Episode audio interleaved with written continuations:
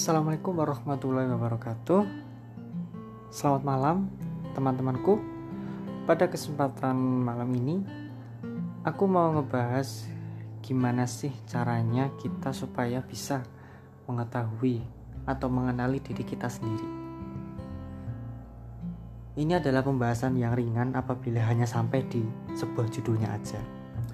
Tapi pada hari ini aku akan ngebahas sedikit lebih dalam tentang pengenalan diri. Kenapa sih manusia itu perlu banget untuk mengenali diri? Karena manusia itu adalah makhluk sosial. Sebuah kondisi di mana manusia itu menyesuaikan diri dengan lingkungannya. Suatu kondisi di mana manusia itu mengikuti tren yang terjadi di dunia ini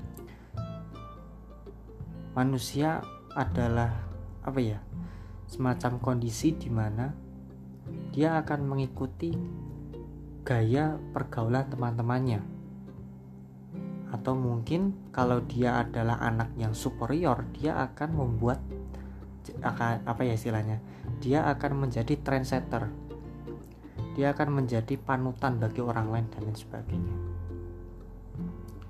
Nah hal-hal yang semacam itu ketika kita terus mengikuti lingkungan, terus mengikuti orang lain, atau kita menjadi trendsetter. Tapi ketika kita menjadi trendsetter, kita malah melihat lingkungan. Oh, lingkungan itu maunya aku yang seperti apa sih? Pada akhirnya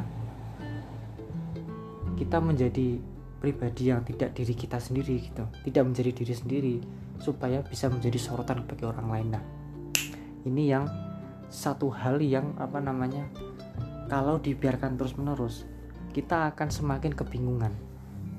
Hari demi hari, bulan demi bulan, tahun demi tahun berlalu, tapi sering banget kita bingung ketika ditanya, siapa diri kamu?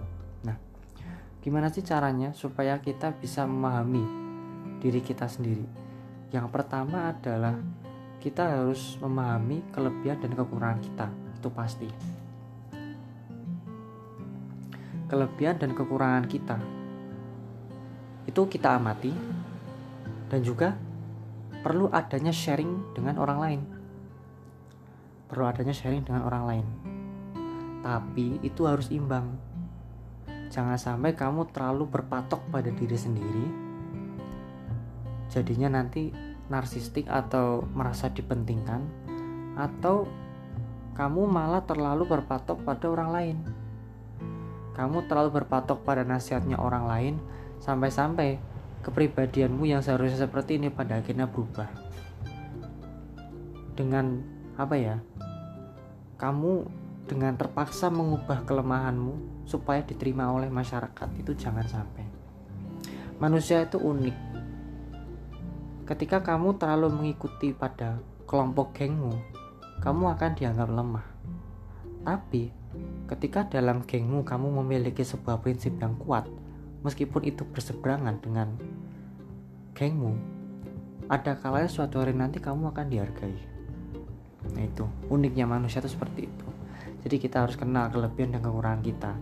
Jangan sampai kita terlalu fokus pada diri sendiri dan juga kita jangan sampai terlalu mendengarkan perkataan orang lain. Harus imbang satu sama lain. Kemudian yang kedua prinsip hidup kamu apa? Kamu itu tipe orang yang apa? Mandiri pemimpin, pengikut,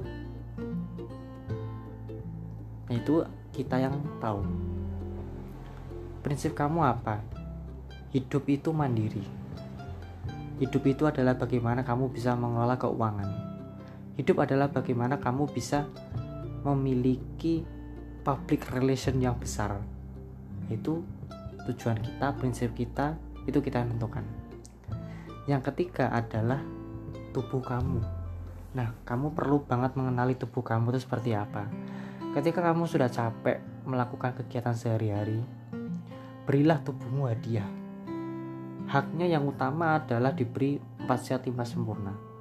Tapi di samping 4 sehat, 4 sehat 5 sempurna itu tadi, ada baiknya kamu juga memberi hadiah. Ya sesekali kamu membelikan jus supaya tubuhmu semakin sehat atau sesekali kamu mengajak apa ya kamu mengantarkan dirimu sendiri ke suatu tempat. Kamu bisa ambil foto di tempat-tempat indah tersebut. Atau kamu mengunjungi sebuah kafe untuk ya sekedar meminum kopi. Karena memang tubuhmu butuh itu butuh relaksasi ketika sudah bekerja seharian nah itu terserah kita. Kemudian satu poin utama yang ingin aku tekan ke teman-teman adalah sering kali ketika kita bergaul kita ketika kita berbaur dengan teman-teman kita jadi tidak memiliki pendirian. Itu sering banget. Nah jadi buat teman-teman yang apa namanya sampai saat ini masih terus bergantung pada orang lain tidak memiliki prinsip cobalah paksakan dirimu untuk memiliki prinsip. Paksakanlah dirimu untuk memiliki pendirian yang kuat memang resiko di awal ketika kamu memiliki prinsip yang berbeda kamu akan dimusuhi. Itu pada awalnya aja. Tapi selama kamu konsisten dengan prinsipmu dan juga kamu tetap menjalin komunikasi dengan gengmu maka lambat lama kelamaan prinsipmu akan dipercaya, prinsipmu akan dipegang, prinsipmu akan dihargai, prinsipmu akan diterima oleh gengmu dan kamu akan menjadi seperti biasa pada umumnya.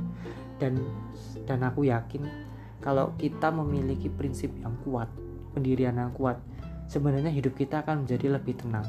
Hanya saja risikonya satu. Kita harus siap dibenci di awal itu aja. Kemudian ketika kita sudah dibenci, kita jangan pergi. Tetap jalin komunikasi dengan teman-teman, tetap hargai mereka, tetap support mereka ketika mereka memiliki ide yang bagus sehingga kemungkinan di lain hari kamu juga akan dihargai seperti halnya kamu dulu menghargai teman-teman. Jangan sampai terlalu ikut geng sampai lupa diri. Lupa prinsip hidupnya sendiri jangan sampai. Demikian teman-teman. Apabila teman-teman ada ilmu yang bisa ditambahkan, kita share. Karena sesuai dengan tujuan podcast saya adalah kita share ilmu sehari-hari masalah sehari-hari pun yang terkenal sepele pun itu perlu di share yuk kita ngobrol. Ya sekian terima kasih. Dan selamat tidur. Selamat menjalani aktivitas di esok harinya. Assalamualaikum warahmatullahi wabarakatuh